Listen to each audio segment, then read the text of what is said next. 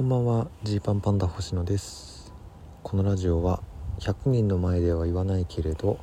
差し飲みだったら言うかもしれない話をお届けしている差し飲みラジオです。昨日はお休みをしてしまいすみません。えー、今日はですねちょっとグッときたな。激アツ回になってしまうと思うんですけれども K プロ大旋風というお昼のライブがあってでそこでえー、まあ、m 1準々決勝を控えた面々がかなり出てたんですよね。えー、ヤーレンズさんパンプキンポテトフライさんストレッチチーズさん羊ネイリさんかな？おそらく？うん、まあ、ちょっと僕が少なくとも見てた人がっていう感じなんですけど。あの袖でね舞台袖で見てた人がこの辺なんですよ。でもうえー、パンプキンポテトフライさんストレッチーさん羊ネイリさんに関してはその今日のそのお昼のライブの直後にま準々決勝があるというようなスケジュールも本当に本当にその直前にやるようなタイミングっていう感じでした。でまあキングオブコントもそうなんですけどこの準々決勝っていうのが非常に鬼門でまあ世間の人からはなかなか分かってもらえないと思うけどもう準決勝行ったって1個超えてるんですよね。1個えー、乗り越えてる。かなり大きな壁を乗り越えてる。もちろん1回戦も2回戦も3回戦も大変なんだけどその準々決勝から準決勝の絞られ方っていうのが、まあ、超大変なんですよね。うん、でなんだろうなんならこの準決勝常連になってしまえばももはやその決勝はもうすぐそこというような感覚。だと思うんです。もちろんそこ超大変です。そこ超大変だけどその倍率的なこととかまあ正直その運の要素とかもいろいろ含めても準決勝から決勝っていうのはみんな可能性ある。ただ準々決勝から準決勝に上がるので苦しんでるって人がもう本当にいっぱいいるんです。m 1も多分そうなんです。本当に準々決勝ぐらいになるとみんなみんなもちろん面白い人たちばっかりででもその中の、まあ、20組25組ぐらいに入らなきゃいけないっていうのは、まあ、本当に容易なことではないんですよね。でその直前っていうのもあってまあ僕はね漫才よりコントを普段見てることの方が多いと思うんですけどでもやっぱもううわ直前どんな感じなんだろうって思ってこう見てこう圧倒されましたね。本当に圧倒された。その今挙げたような人たちのことはずっと年中見てるのでうん。去年 m 1に報われなかった落ちた時とかも見てるのでワイルドカードに残れませんでしたとかもしくはその前で落ちちゃいましたとかそういうのをまあ本当に見ていてまたもう一年やるのかみたいな。またもう一年やるのかよと思いながらで多分その中でも多分ちょっとしんどい時期というかね。その新ネタいっぱい作ってるけどなんかこれは、まあ、どこに向かっててるんだみたいな時期もこの1年間の中にありながらとかこのネタでいこうと思っていたけれどもいやいやちょっとそうじゃないかもとなってこっちになったとか、えー、いろんなことが詰まった4分なんですよ。でなんだろう1年間の密度がむちゃくちゃ濃いというかそれは面白いことをやるだけなんでまあこれが僕あんま賞レースにばっかりとらわれちゃいけないと思ってる部分ではあるんですがその面白いことやるだけなんでその基本的に4分面白きゃいいっていう話なんです。ただその僕とかに関してはその過程を見てしまってるんでやっぱ情入っちゃうというかあとまあ自分たちが出てない大会っていうのもあるでしょうね。やらないことっていうのもあるでしょうね。っていうのでもうあこれがきっとファンの人がお客さんがグッとくるその賞レースのロマンと、まあ、現実とのこの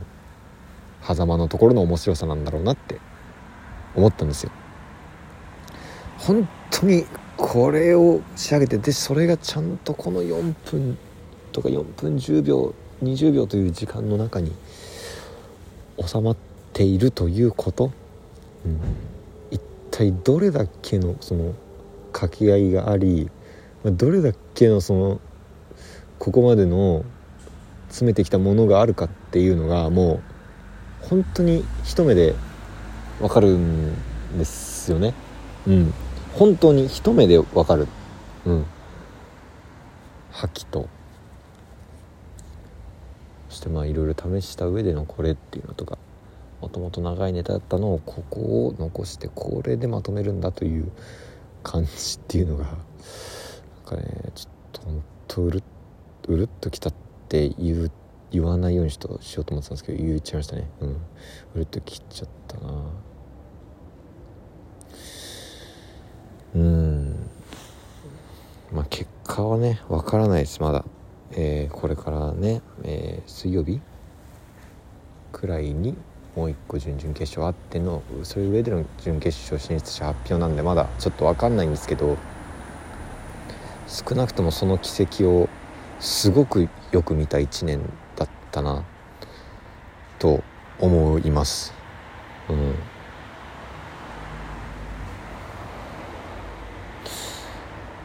まあ羊ねりの細田さんが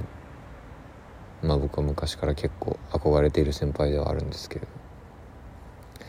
信じられないぐらいの新ネタを毎月下ろす流れになってその新ネタライブをいろいろ抱えて月6本とか7本とか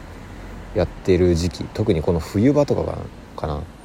があってでなんか大丈夫かみたいな、うん、こんなにややり逆にやりすぎなんじゃないかおかしくなっちゃうんじゃないかみたいなことで、えー、数をセーブしたりとか。ライブから帰ろうとして僕帰ろうとして「お疲れ様でした」ってこう一瞬声かけて喫煙所の細田さんに声かけて細田さんがその瞬間にさっき自分が出てたライブの配信映像を見直してたのとかこうなんかこう、うん、見たり、うん、でまあなんなら細田さんに関してはそこより前の羊ネイリ組むまでのいろんな流れとかもこうなんか見見てるからあっとね特に得になっちゃったんだよな。っていうね。はい。ことがありまして。まあちょっと漫才とコントでいろいろ違うところはあると思うんですけどこの1年ということの大きさ重さみたいなのはねめちゃくちゃ感じました。うん。まあ僕らで言ったらそういう意味ではねまあ今年の夏とかって、まあ、僕がコロナになっちゃったとかもいろいろあったりしたけど、まあ、直前で結構うわーってこのここでこれネタこれ変えなきゃいけないのかとかいろんな人とのネタかぶりとか含めてねここ変えなきゃいけないのかって考えたり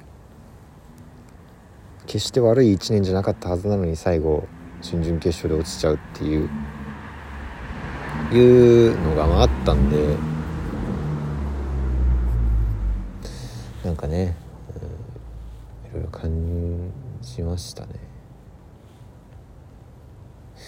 決してやっぱり賞レース